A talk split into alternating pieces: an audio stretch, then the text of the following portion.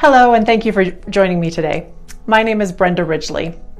Years ago, one of my best friends suggested, kind of jokingly, that I was the connection connoisseur because I love all things connection. I love helping people connect to other people as well as to anything that they may be seeking to make their lives better and more whole. I recently wrote a book called Lady and the Tribe that will be available on Amazon and in bookstores shortly. Lady and the Tribe is about the woman and her closest circle of friendships. In the book, readers will experience a journey of friendship as I share my own personal stories and those of other women.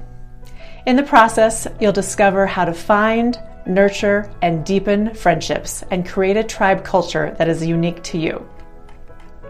In this episode, we will discuss the lady, as represented by the tree of life.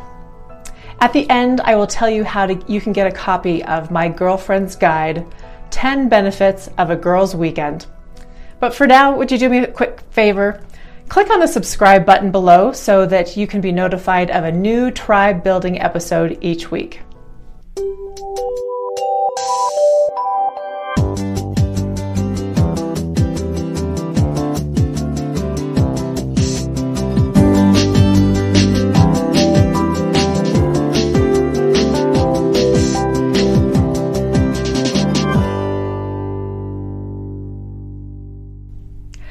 Are about to embark on a journey that can fill the space inside your soul that is longing for more.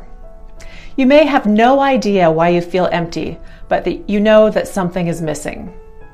What is it that is preventing you from becoming the best whole version of yourself? I suggest that the missing link involves our lack of meaningful connection to other human beings. You may be thinking, oh, no, that is not me. I have lots of friends. I have so many, I can't even spend time with all of them. Well, that may very well be true. However, it's not the quantity, but rather the quality of these friendships that are in question. In the weeks ahead, we will discuss what it means to find, deep dive, build, preserve, and broaden friendships so that they become the family you choose. When three or more of you gather together, you are a tribe.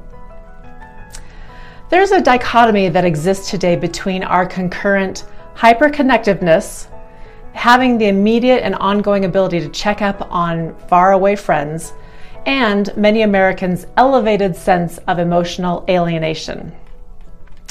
It has made our real life, face to face friendships even more important to sustain. Add to that, we as a culture are so focused on career success, financial accomplishments, and family milestones that we often lack time and energy to connect with others beyond those arenas. With all that we have going on in our super busy lives, surrounded by people, places, things, somehow we are still left feeling alone. We are not alone because we lack relationships. We are alone because these relationships lack depth, knowing, and certainty. A column, Loneliness is Killing Us, published by The Guardian, suggests that this era, much as we have labeled the Stone Age, the Iron Age, Space Age, and the Information Age, this age is called the Age of Loneliness. Almost without noticing, we have distanced ourselves from the connections that choose to love us voluntarily and without obligation. These are our closest personal friendships that are not demanding of our time, yet ever present. This neglect does not go out without a price. It starts showing up as an occasional feeling of loss, you know, when you have a spare moment to reflect on friends you haven't seen for a while you dismiss the thought because you just feel like there's nothing you can do about it right now anyway. You're just too busy. But over time, that occasional feeling of loss develops into a feeling of emptiness and dissatisfaction. You can't even put your finger on what's missing exactly. Overall, you feel your life is great. You have many blessings. You have a healthy family, a beautiful home, and your schedule is certainly full. By this time, you might describe yourself as just being in a funk of some sorts. What is this nagging feeling in the pit of your stomach? It is isolation from our own personal friendships. We must actively seek, grow, and maintain these voluntary, close personal friendships. The word voluntary is so important. These relationships are not bound by blood, vow, or contract. They just love you without any obligation. If we fail to nurture these friendships, we don't just lose a friend. We lose ourselves. We lose a piece of ourselves because our relationships mirror back to us who we really are. The wonderful thing is that no matter where you are right now with your friendships, you can exponentially improve your connections with just a decision to give them a little more attention and intention. I'm going to paint a picture of our wholeness as if we are our own tree of life.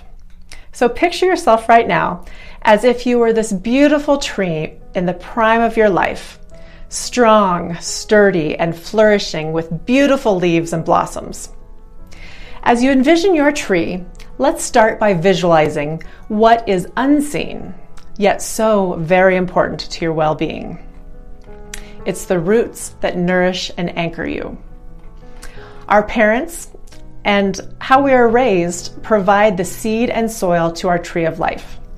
Our genetics, traits, and characteristics all come from this seed in our internal environment. The soil of our external environment includes the lessons we were taught, were taught, the role models we observed, and the experiences that created our values, ethics, and morals. It also includes where we live and what individuals and activities to whom we were introduced.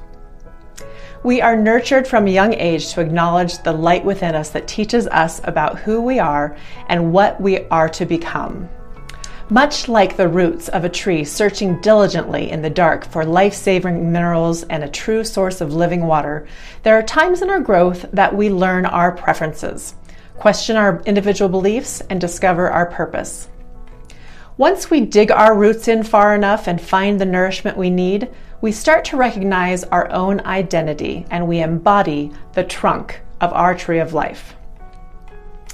The strength that is found by purposefully digging in our roots during moments of trials, doubt, and figurative droughts is what strengthens the core of our being and our trunk.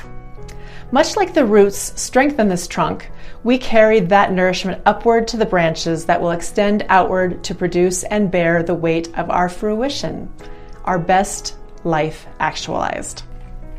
In our metaphor, the trunk of the tree is our being, our individualism, and identity. There is an intrinsic beauty of the trunk of our tree.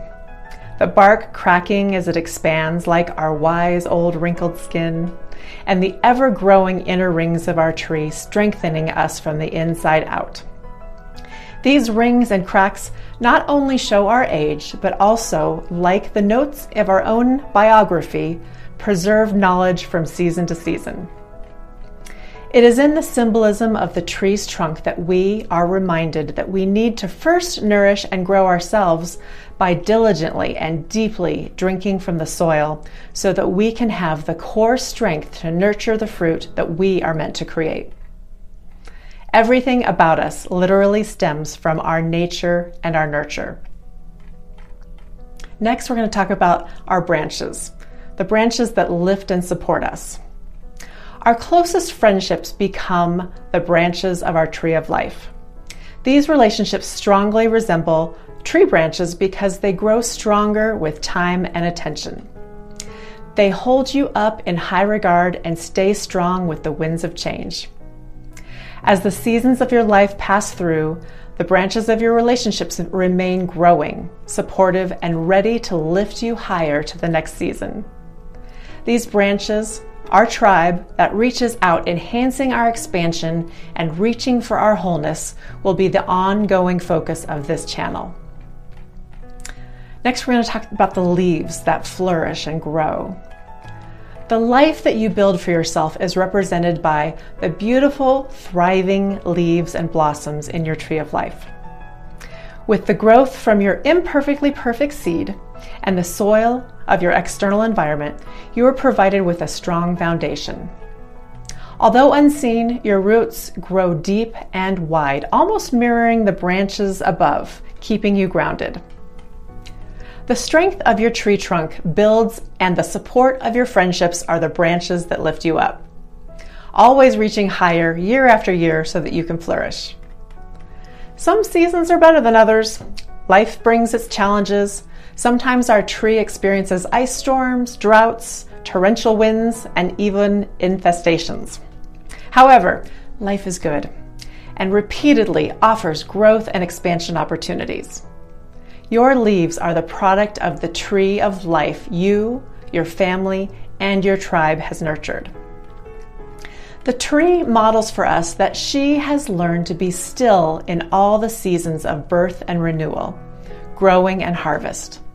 She doesn't guilt herself during a season of rest, nor does she grow her fruit before its season is ready.